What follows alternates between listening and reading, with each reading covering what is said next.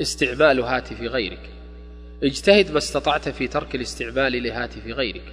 فإن ألجأتك حاجة فاحذر استعمال هاتفه إلا بعد التلطف باستئذانه ولا تطلب الإذن من قليل ذات اليد ولا من ضيق نفس يأذن وهو متبرم.